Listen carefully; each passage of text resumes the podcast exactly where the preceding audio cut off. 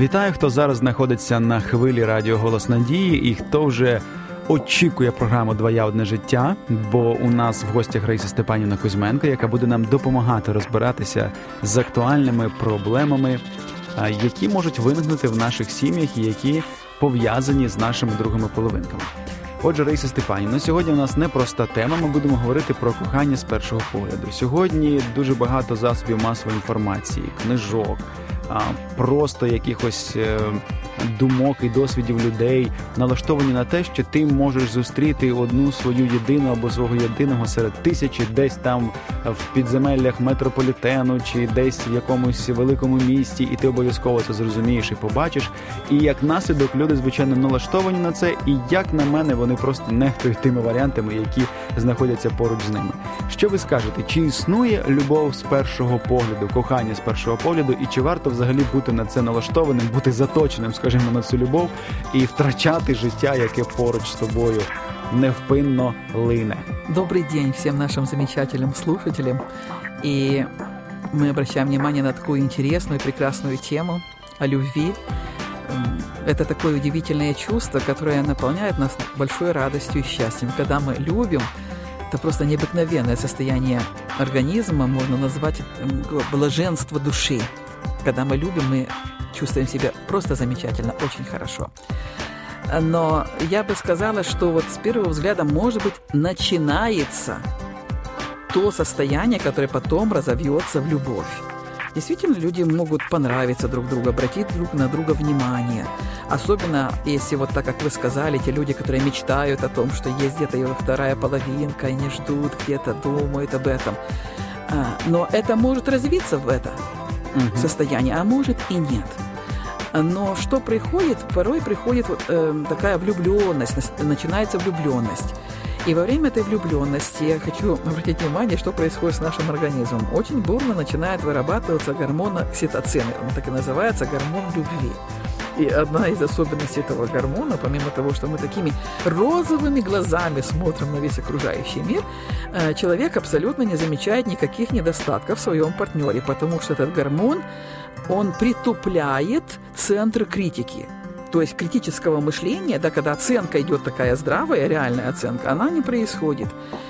И, конечно, очень много такой страсти в этот момент возникает, очень много бурных эмоций, они переживаются остро, весь мир кажется таким красивым, прекрасным, никаких проблем в нем нет. Поэтому вот за остротой этих ощущений многие люди стремятся возвращаться снова и снова. Но из, этих, из этой влюбленности может развиться любовь, которая буде существовать довгі годи, а може, а може і, ні. і ні. Тоді чому, от, наприклад, зазвичай такі от саме випадки вони закінчуються якимись дуже такими сильними травматичними розривами, коли люди кохали один одного, а потім ну просто ненавидять. Що було не так, і чи це дійсно просто любов має якусь таку здатність або властивість перетворюватися на ненависть, чи в чому проблема? Чому так відбувається з людьми? Дело в том, что мы должны понимать, что наша влюбленность или вот эта вот страсть, о которой мы говорим, это очень энергозатратные эмоции для организма мы долго не можем быть на этом пике. Организм просто устает. И, естественно, знаете, вот как если мы представим себе какая-то буря на море, даже волны цунами. Вот идет одна очень мощная волна, потом вторая идет, она немножко меньше, первый, третий, еще меньше, и, наконец, все затухает. Так все в природе устроено. Вот так это мы не можем на этом пике быть, э, потому что иначе организм будет изнеможден настолько, что и жизнь прекратится. А тут наше все подсознание, оно начинает включаться для того, чтобы сохранить жизнь. И поэтому наши эмоции начинают меняться. В частности, может быть, и гормональный фон меняется, и уже начинают открываться глаза, которые начинают замечать некоторые те недостатки, которые не были заметны.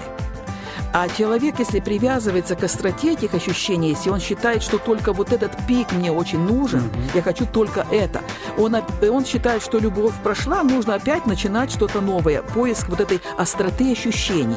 Это дело, и мы можем так попасть в, люб, в зависимость от этих э, ощущений. Mm-hmm. Ведь любая зависимость, она ищет какой-то остроты. Это химическая зависимость, это и зависимость от сексуальных отношений, это зависимость даже от труда, трудоголизм, который людям, как бы, да, э, от спорта, от компьютера, чего угодно. Э, вот э, пик вот этот острота ощущений. Угу. Гаразд, а як правильно діяти, чи як правильно дивитися на цю ситуацію, коли все ж таки відбулося кохання з першого погляду, щоб воно переросло в справжню любов і в більш такі тісні дружні стосунки, щоб люди могли вже по життю йти як чоловік і дружина, скажімо, поєднати своє життя назавжди? Когда мы на пике эмоций, наши эмоции перекрывают мышление. Вот нужно понимать просто эту картину, что неокортекс, то есть кора головного мозга, в неком смысле отбрасывается за ненадобностью на тот момент. Но когда эмоции начинают утихать, включается все-таки разум, ум, который ценит. И вот понимать просто, что это нормальный процесс, нормальный процесс, что нет такой бури уже в организме, потому что организм, просто повторю, просто погибнет организм. И что на самом деле это не, не прошла любовь, а начинается новый этап развития отношений. И когда мы к этому относимся как к нормальному процессу жизни, к тому, что перед нами человек, перед нами не Бог, и сами мы не являемся Богом, то есть в каждом человеке есть и сильные, и слабые стороны, это естественно, естественной, когда мы это воспринимаем как естественный процесс жизни, когда мы пытаемся фокусироваться на лучших сторонах человека, э, начинать с ним вот это взаимоотношение, развивать, познавать его больше, мы переходим в очень хорошее русло э, хороших, добрых отношений. И, конечно, в этот момент очень важно сеять эти добрые семена, которые принесут богатый урожай нам на протяжении всей жизни, развивать эти отношения. Э, вот тут и работают наши ценности, каковы они.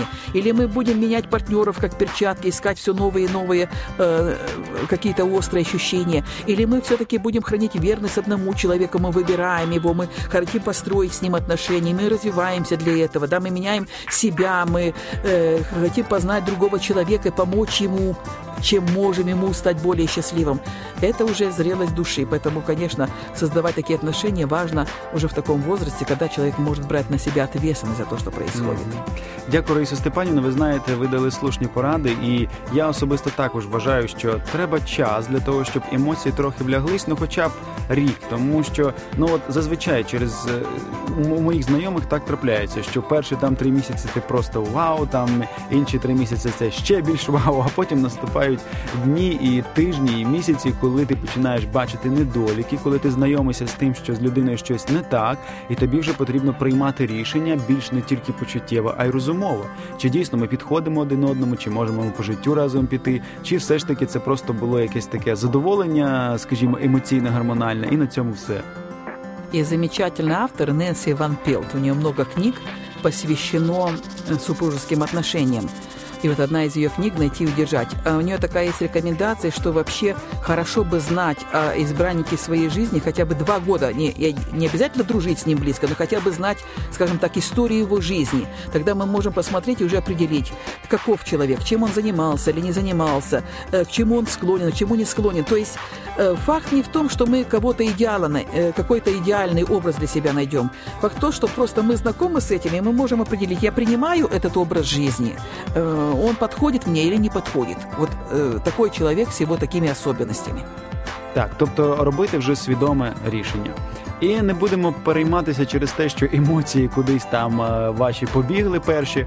Дійсно, як каже Раїса Степанівна завжди, якщо ми продовжуємо сіяти і продовжуємо турбуватися про те, щоб наші емоції, наші стосунки були на високому рівні, емоції з'являться. Нікуди вони не дінуться, і ви будете переживати щастя, переживати радість. І мир та це можливо не буде так бурно, але це буде досить приємно і так, що дійсно зможе зробити вас щасливим на довгий період, а не на якийсь там короткий. Дякуємо, що ви були разом з нами, Рисі Степанівна. Дякую вам за ваш досвід і за ваші знання. Також нашим слухачам.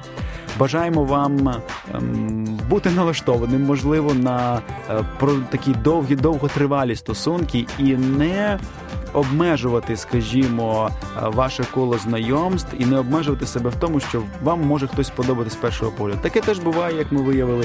Однак просто не зациклюйтесь на тому, що е, оця от перше кохання, оцей перший імпульс, він повинен протривати якби все життя. Тому будьте відкритими до подарунків неба і до тих людей, які знаходяться поруч з вами, щоб дійсно мати змогу побудувати справжні, дружні, довготривалі люблячі стосунки. До побачення! Всім вам цього бажаємо!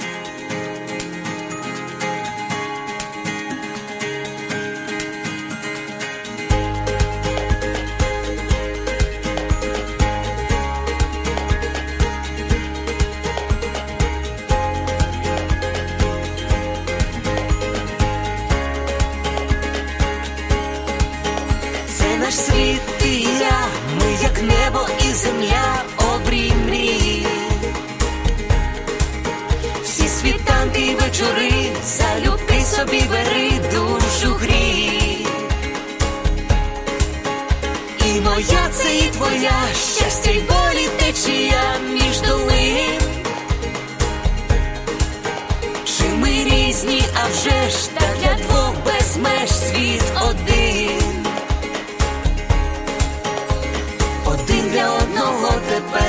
Назавжди. Сім'ю створили разом я і ти.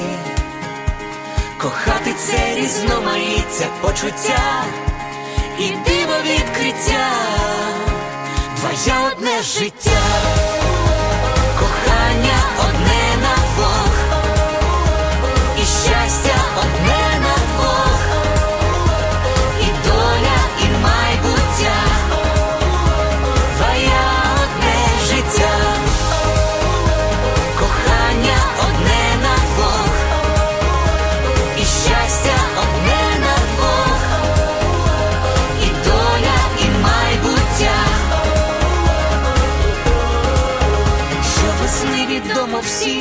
небі блискавка та грім, але вмить.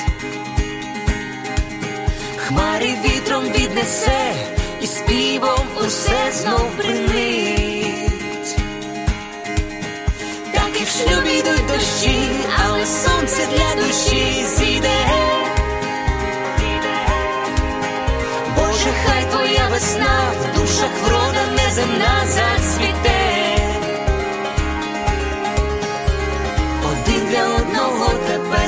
Назавжди.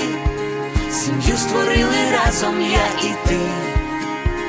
Кохати це різноманіття почуття і диво відкриття, твоє одне життя, кохання одне на двох, і щастя